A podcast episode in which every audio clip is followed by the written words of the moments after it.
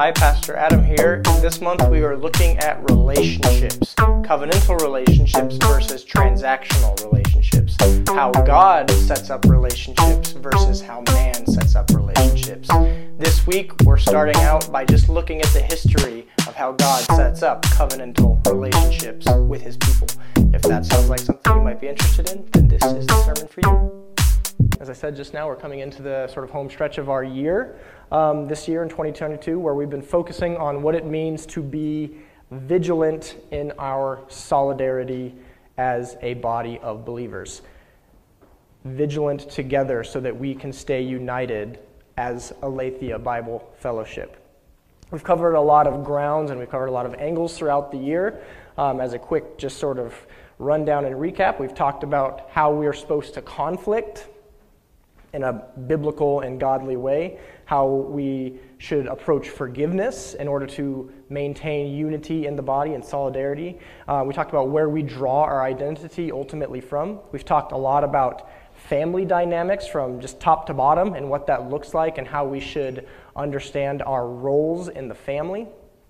We've talked about loyalty and, and friendship. And then lastly, uh, last month, we, what it means to interact and be in the world but not of the world. Um, being in the world while remaining set apart, while remaining holy. So um, that's the ground we've covered this month, and we enter in this final month continuing our conversation on just relationships, how we can better relate and come before each other. And it's specifically, and on the heels of last month, um, how we relate on a covenantal basis versus a transactional one. Transactional being what we see in the world around us, covenantal being how we see God interacting with us and how we're called to interact with one another because of that. So, we're going to be talking about that this month. Um, what it means to have covenantal versus transactional or contractual relationships. Um, yeah, together as a body. So, if we have any expectation, hope of remaining in that solidarity that we've been talking about and staying vigilant in that unity um, amongst each other and keeping it intact, then we need to be careful not to adopt the world's way of coming before one another in relationship.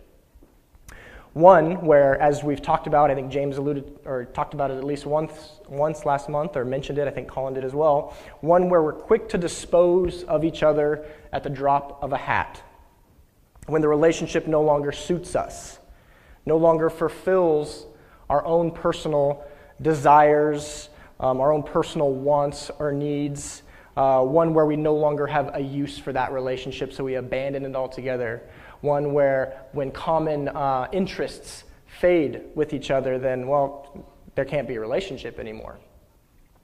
We're here to combat that with what we see in Scripture. And we throw around this term social contract a lot up here and around here. And it's because, uh, though the Western world in particularly pretends to base human interaction and civility on a higher standard, at best, it's one that has adopted Christian ethics and values for doing something, but removing completely God from that equation of relationship. and leaving it baseless, leaving it without a proper foundation, leaving it short sighted in relationship. We've talked a little bit about that in our cell groups, I know. But it's a, it's a way of interacting and being in relationship with one another that is it's selfish and it doesn't honor the God we're supposed to be honoring. It doesn't testify to the God we're supposed to be living our lives and modeling our lives after. And so this month we're going to hopefully um, you know, reflect, reflect on where we each are individually and where we are as a body in terms of am I coming before relationships with some sort of seed of, you know, social contract theory of scratching my back and I'll scratch yours until it doesn't suit us and then, you know, we go our separate ways and it's okay because that's what the world teaches. In chapter 7 of Nancy Pearcey's book, Love Thy Body. I know there's a couple of the guys reading that book right now. If you're John, you've been reading that book for like three years or something. But in chapter 7 of Pearcey's book, Love Thy Body, she critiques the leading thinkers of today who seek to demolish the biblical approach to relationships. And instead, think of each other as merely contracts. And she says this What exactly is a contract? It's a limited exchange of goods and services. Its defining feature is that in a contract, we define the relationship. We choose the terms, we choose the conditions under which we stay or leave, and so on. It's based on ourselves what we want, what we desire, what we are willing to do. The standard, or the terms and conditions, sorry, are not set or preset by God or moral law or human nature. The standard isn't set by any sort of higher authority in the world's way of relationship, but merely our own. And she says if the agreement no longer yields the desired benefits, it can be terminated. A relationship can be terminated. And it's as simple as that.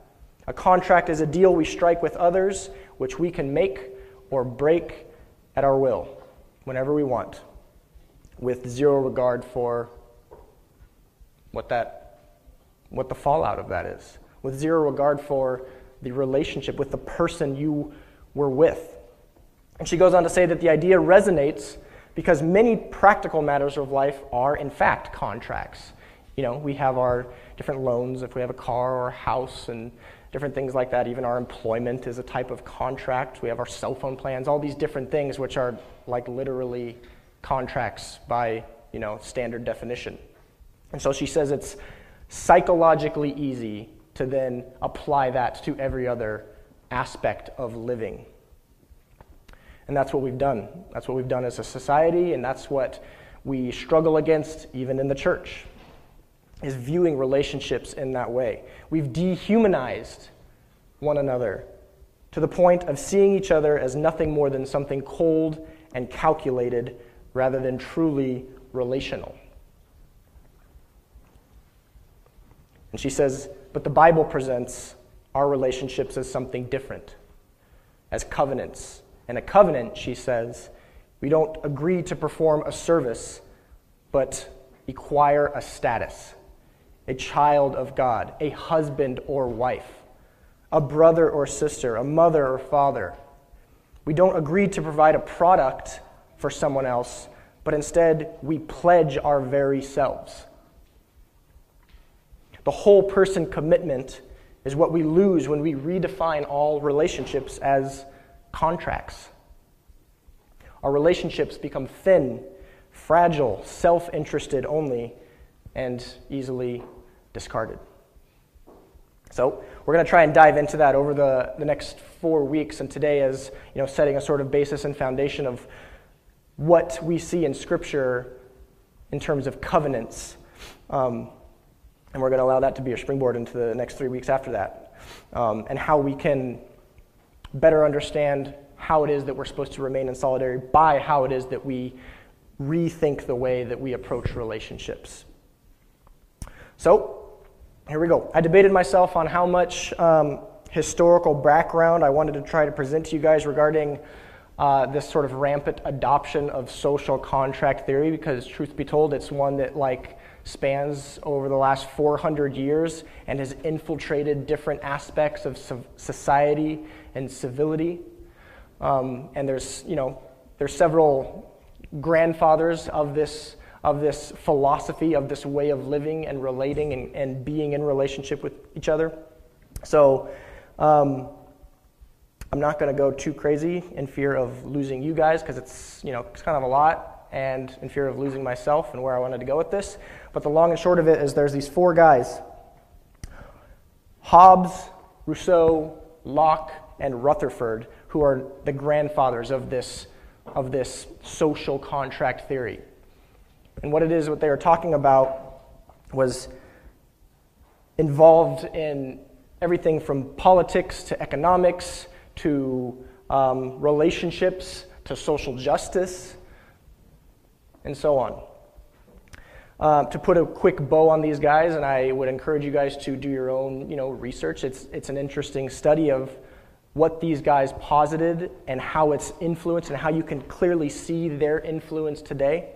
But to put a quick bow on these guys, the very, the very possibility of their contract theory I would suggest, relies distinctly on theological virtues while removing God from it. One commentator argues that modern social contracts are living off the borrowed capital of Judeo Christian ideas of trust, of oath keeping, of moral accountability and power beyond the state, without which they cannot survive. And another similarly states that modern contract law comes from medieval canon law and relies on concepts of sin and equity and the idea that making a promise incurs an obligation to God. As I said, at best, these are secular contract theories that were brought forward as a way in which we can achieve a high civil standard with each other without acknowledging the biblical back and God that they are based on. Samuel Rutherford, this guy I mentioned, one of the guys I mentioned, he attempted to bridge back the gap, to reintroduce God. He specifically cites the Moses narrative as the way back together and how we should interact and relate the deliverance of the people by a sovereign being, an elected leader who would be accountable to the sovereign God. And in a way, he tried to reintroduce theocracy. But I'll stop that short. You guys can continue to read or study those if you so wish. It's interesting if you're, like I said, interested in knowing where, why we are at where we are at today in terms of how society interacts with one another especially how it influences ideas of social justice and things of that nature. But it's 400 years of influence. They've had time. Society has had time to adopt it slowly, to integrate it, to teach it to our kids. And I'd venture to guess that almost all of us deal with it on some level in terms of approaching relationships on a contractual basis and thinking in that way rather than thinking how our God thinks about relationships. And so we're going to we're going to transition into sort of a case study in that right now. Biblical Christianity offers the resource out of the toxic idea and selfish way of relationship. Relationships of care, of dependency, of love and mutuality which we all readily recognize in daily life and find these things find their home in the Christian account, but they risk becoming invisible if we don't combat the contractual narrative that we see today. The word and focus of this month, maybe one you can seek to memorize, is covenant and the idea of what it means. In Hebrew, it's berith. In Greek, it's diatheke. And there's significance to this word in terms of how we understand our relationship with God and how we're to better understand how we are to be in relationship with one another. The word is used a couple hundred times more, even in Scripture throughout the Old Testament and the New Testament.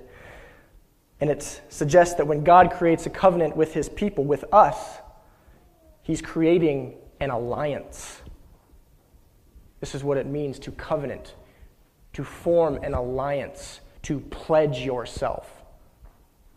He's declaring himself to his people that the God of the universe is on their side, is on our side. That's what it means to covenant. This is really dumb, but last night I was, I was mulling this over.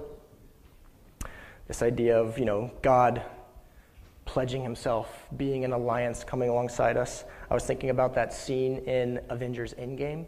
Y'all seen Avengers Endgame? Spoiler alert, and three, two, one. So there's that scene, it's epic scene at the end of the movie when they're facing the insurmountable Thanos, right? It's the end game now. And Cap, a couple other guys, they're getting beat up hard and they're about to go down trying, but they're getting beat up. And all of a sudden, in the calms, what do we hear? In Cap's ear. Yes, Aiden. Resident Marvel nerd. On your left. And we're like, what? What was that? And then there's this epic scene where it spans out, right? Excuse me, where it spans out, spans across the battlefield, and you see coming through all these Doctor Strange portal things every Marvel hero for like the last 100 years of Marvel movies. And it's like the culmination of it all, right? It's epic. And it gives me goosebumps just thinking about it. And when it plays, we're all sitting in the theater with a dumb smile on our face because of how epic it is. That's God. God's on our left. That's the term berith that we find in the Old Testament scriptures, that he sets himself on the side of his people. He pledges himself to them, not because they asked for it, not because of anything they did, but because he wanted to. And he asks that we do the same. The truth behind covenant is that it is thicker, more multifaceted, a more multifaceted concept than the legal notion of a contract. And it offers a productive and important counterpoint to modern day ideas of contract based relationship. And so we're going to look at five covenants that we see in Scripture. Y'all should be familiar with them. They serve as sort of the basis for much of what we believe. They paint the narrative of Scripture toward Christ. They point the narrative of Scripture toward Christ. Sorry. We should all be familiar with them. If you don't already know them, consider this your short case study. We have first the Noahic covenant. Y'all heard of that? Yes, some nods. In short, it's the pledge that God makes that includes all of his creation, the parameters for what will happen moving forward post flood, post world devolved in wickedness and hate of God. His responsibility and pledge to Noah and all of creation, as well as their responsibility as a response to this grace, gracious act. And we read this in Genesis chapter 9. Excuse me. then God blessed Noah, starting at verse 1. Then God blessed Noah and his sons and told them, Be fruitful and multiply, fill the earth, all the animals of the earth, all the birds of the sky, all the small animals that scurry along the ground, and all the fish in the sea will look on you with fear and terror. I have placed them in your power. I have given them to you for food, just as I have given you grain and vegetables. But you must never eat any meat that still has the lifeblood in it. And I will require a blood of anyone who takes another person's life. And if a wild animal kills a person, it must die. And anyone who murders a fellow human must die. If anyone takes life, that person, life will be taken. For God made human beings in his image. Now be fruitful and multiply and repopulate the earth. And God told Noah and his sons, I hereby confirm my covenant with you and your descendants, and with all the animals that were on the boat with you the birds, the livestock, all the wild animals, every living creature on earth. Yes, I am confirming my covenant with you. Never again will I do what I did, he says. Never again will I fill floodwaters and kill everything, kill all living creatures. Never again will, all, will a flood destroy the earth. And then God said, I'm giving you a sign. And that sign isn't what we see it accosted as today. I'm giving you a sign of my covenant with, with you and with all living creatures for all generations to come. I have placed my rainbow in the clouds. It's the sign of my covenant with you and with all the earth, that when I send the clouds over the earth, the rainbow will appear, and I will remember my covenant with you and all living creatures. Never again will floodwaters destroy the earth. God felt forced to act because of how creation devolved into wickedness of every kind. And he did it, and he sent a flood. But what happens after that is he says to himself, That's not the answer for my people. I'm never going to do that again. He was justified in doing it. But that's not what he wants for his people, his creation, to be destroyed. And so he makes a covenant with Noah. We have the Abrahamic covenant, perhaps the one that we think of first before his commitment to Noah. The Abrahamic covenant in Genesis chapter 15 subverts the paradigm of reciprocal commitments by the manner in which it's set up by God to Abram, to Abraham. Says this in Genesis chapter 15 The Lord spoke to Abram in a vision and said to him, Don't be afraid, Abram. I'll protect you, and your reward will be great.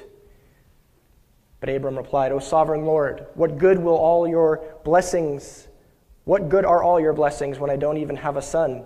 Since you've given me no children, Eliezer of Damascus, a servant in my household, will inherit all of my wealth.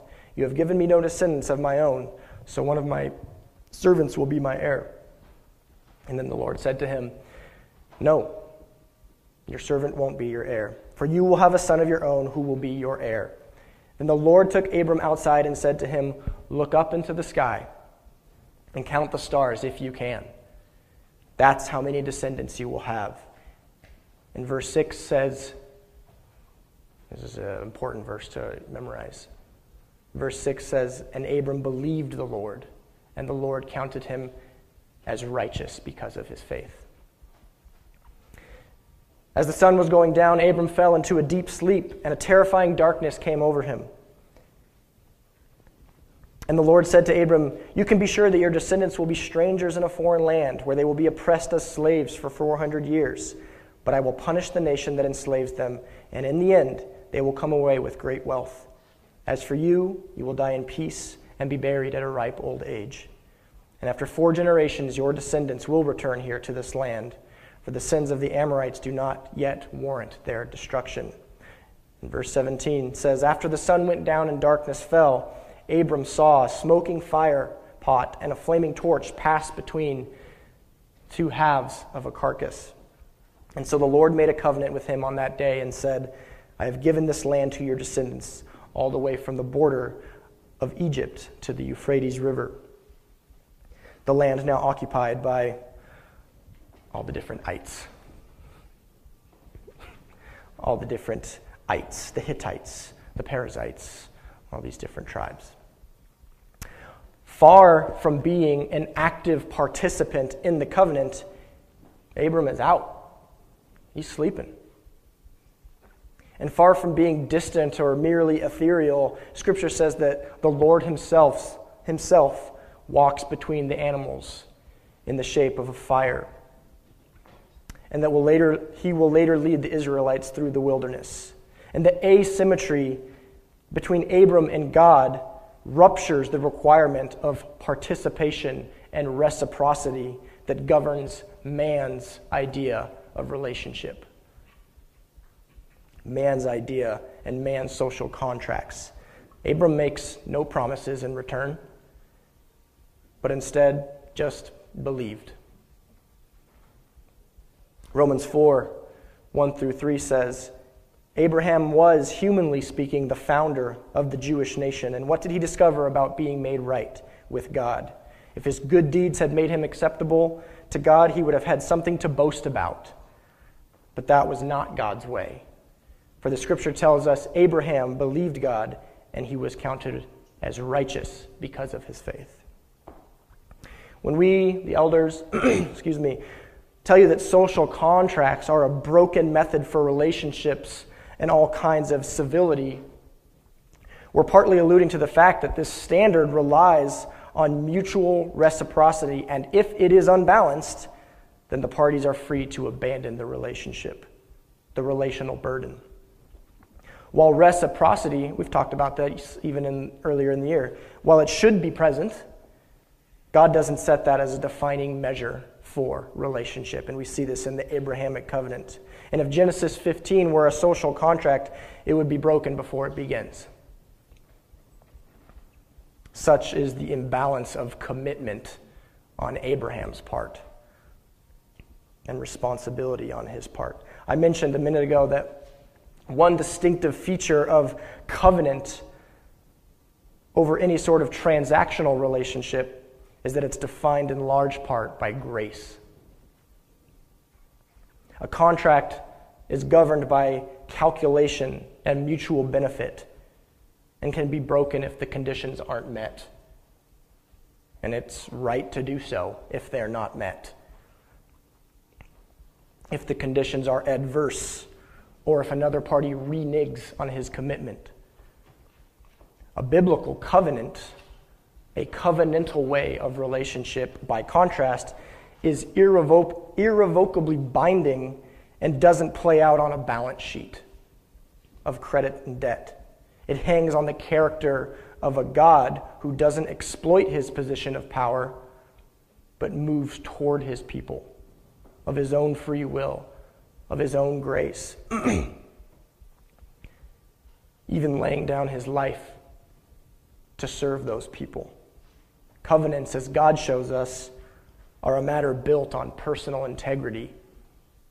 God does what he says he will do. He doesn't do what he says he won't do in the case of the Noahic covenant. He's consistently himself for us in relationship when he decides by his grace to align or to pledge himself to us. Our efforts and integrity in relationships should be characterized by the same God whose image we're created in. Are they? The Mosaic covenant, perhaps the closest that the Bible gets to any sort of explicit social contract, is the giving of the law on Mount Sinai and Joshua's subsequent instruction to the nation in Joshua chapter 24, verses 14 and 15, to choose whom they will serve. It's that, as for me and my house passage. It's telling that this agreement between God and his people does not bring about the society it regulates, but acknowledges the gracious act of ownership and rescue that he, that God, had already performed. And it's made clear in the first verses of Exodus chapter 20, a chapter containing the Ten Commandments. I am the Lord your God who rescued you out of slavery, out of the land of Egypt. You must ha- not have any other God but me. The Lord's deliverance of his people, of the Israelite people, is predicated on his own character that of a gracious and loving God who was pledged to them, not some transaction or understanding beforehand. God didn't decide to deliver them from the Egyptian oppression because they had triggered some clause in the relationship and were due something. He did it because he was theirs, and he made that commitment of himself because he loved and he wanted them. The law he gives to Moses to, to deliver to the people is him formally declaring the relationship that was already committed to previously a relationship that he had already promised, whether or not they would even follow the law.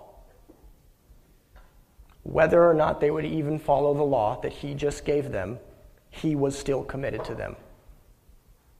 Think about that in terms of your own relationships. Whether or not someone does right by me, I'm still committed to them.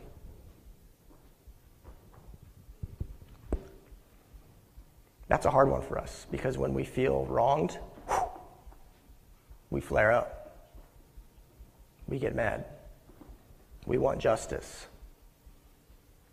Whether or not they would follow the law that he just gave them, he formally declared what he had already committed to.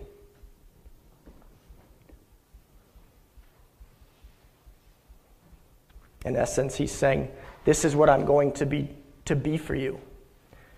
Here's this law that will help you be in alliance with me too. But regardless of you even following this thing, I'm still yours forever, and this is my oath as God to you. To be in covenantal relationship is to make a personal oath to someone because of the righteous and godly character that we see before us that we see example to us, not because of anything we'll get in return. This Mosaic covenant wasn't performative, as I said, but descriptive of the reality of the rescue for relationship in which the nation found itself in. God pulled them out so that he and they could be in an unobstructed, unhindered relationship. And in Exodus chapter 7, verse 16, says that God told Moses to announce to him, to Pharaoh, announce to Pharaoh, the Lord, the God of the Hebrews, has sent me to tell you, let my people go so they can worship me in the wilderness. This particular covenant has another distinction in that it wasn't a one time event. It wasn't deliverance out of Egypt and that was it. One commentator says, The Lord didn't covenant with Moses and Israel as a one time event, the agreement then fading into the background of history like some ceremonial contract signing. I can feel my voice going as I'm up here. Can you hear it? no, I'm not too far away from the end. Thanks. Like some ceremonial contract signing, he gives Israel a litany of institutional, monarchical, familial, and personal habits and ceremonies with the intention of predisposing his people to remember and keep the covenant. Among the many things he gave and ordains are the injunction to remember the Passover and teach its significance to the children. Not as an afterthought, but as a command on the very night of Passover itself. See, the injunction to teach new kings to read through the Torah and make for themselves their own copies the inscription of Exodus into memory, into the cultural and agricultural rhythms of the nation that we see in Leviticus chapter 25, you know, those real boring chapters of the Bible. The celebration and remembrance of God's salvation act and the giving of the law in song that we see in Exodus 15, in Deuteronomy chapter 31, in Psalm 77, 78 105, 107, 119, the remembrance of what he did for them. These different cultural and ritual practices engage the people's senses, emotions, and minds in remembering and reinforcing the covenant that they received from him. And at every level of society, from the individual into the household. The value and expectation of trustworthiness, of civility, and obedience to divine promises are all hardwired into Israel's corporate life because of what he gave them. And it's no accident that these are among the qualities necessary for a strong and sustainable covenant community, a church. We see as an example of covenantal relationships a God who sets his people in a thoroughly sets up his people in a thoroughly holistic manner in which they can better thrive in their daily, weekly, yearly lives together and with him. As we examine the world around us and even some of those relationships that we might find ourselves in, ones defined by contract rather than covenantally minded. Can we say that they are set up in the same holistic manner? Or does the culture's idea of social contract fail us by not actually allowing our relationships and daily living to truly thrive or be as far reaching as those relationships could be into our lives? A high point of God's covenant relationship with man came through his commitment with King David, the Davidic covenant.